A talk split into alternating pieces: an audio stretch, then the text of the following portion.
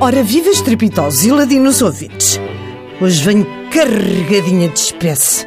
Eu até vos vou contar, não vá um dia destes acontecer-vos a mesma coisa. Ontem estava eu, como todas as manhãs, com a minha bicho na esplanada, que aquilo é uma bicha que, graças a Deus, pode levar a qualquer lado, a beber o meu abatanado, a comer o meu bolinho de arroz e senta-se na mesa ao lado, por acaso um rapaz muito bem apessoado, é novo. Infelizmente já tinha um aparelho no ouvido, apesar de realmente não ter idade para isso. Estava eu então a beberricar o meu abatanado e diz-lhe: Olá, bom dia!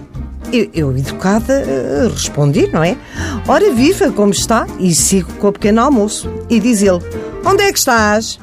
Bom, achei estranho ele tratar-me logo assim por tu, mas pronto, sou modernice e respondi-lhe. Então, estou aqui na esplanada, mesmo ao seu lado.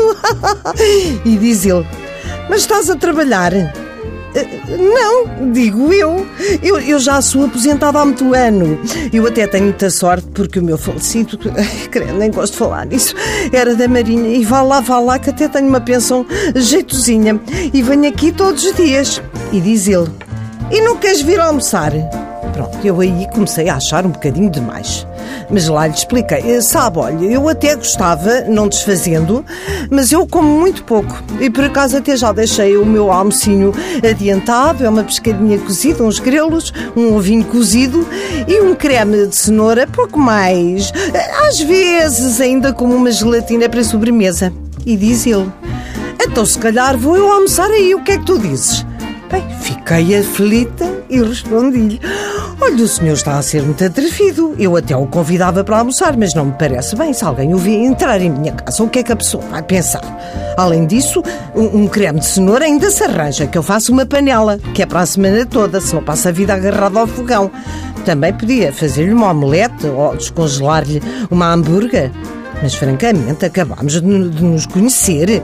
E diz ele bem, querida. Então fazemos assim. Eu vou dar um beijinho à minha mãe, passo por casa, tomo um duche, faço a mochila e arranco. Vamos ao cinema? Ou ficamos em casa a ver um filme? Aí saltou uma tampa, que é como se diz agora quando a pessoa fica maluca, e disse: Olha, o senhor desculpe, fico muito contente que se interesse por uma senhora com idade para ser sua mãe, mas chega, que desplante ir ao cinema ou ver um filme em minha casa. Por acaso tenho filmes que tenho em cassete, coisas muito bonitas, do Fred Astaire e das Ginja Rojas. Mas parece-me que não será bem o seu género de filme. Sei que eu me faço entender. E diz ele: Ok, então passa aí o fim de semana.